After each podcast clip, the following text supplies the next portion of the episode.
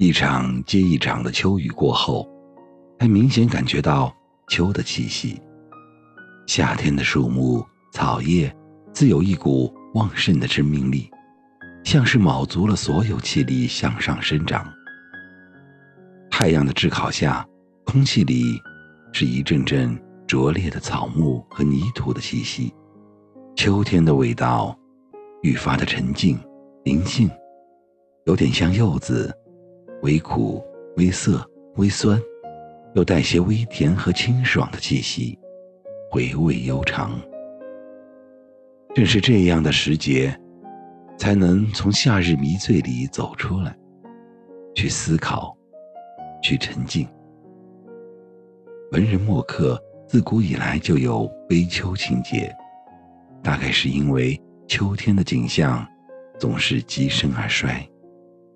渐冷的气候又暗示着寒冬将至，所以诗里的秋天，总有几分无可奈何花落去的衰败感。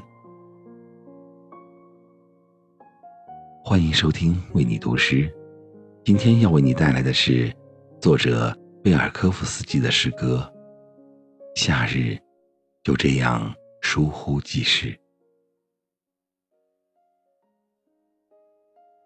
夏日就这样疏忽即逝，仿佛从来不曾驻留。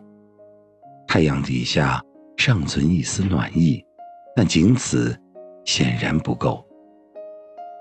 一切转为现实的可能，恰似一枚舞瓣的树叶，坦然躺在我的掌心，但仅此显然不够。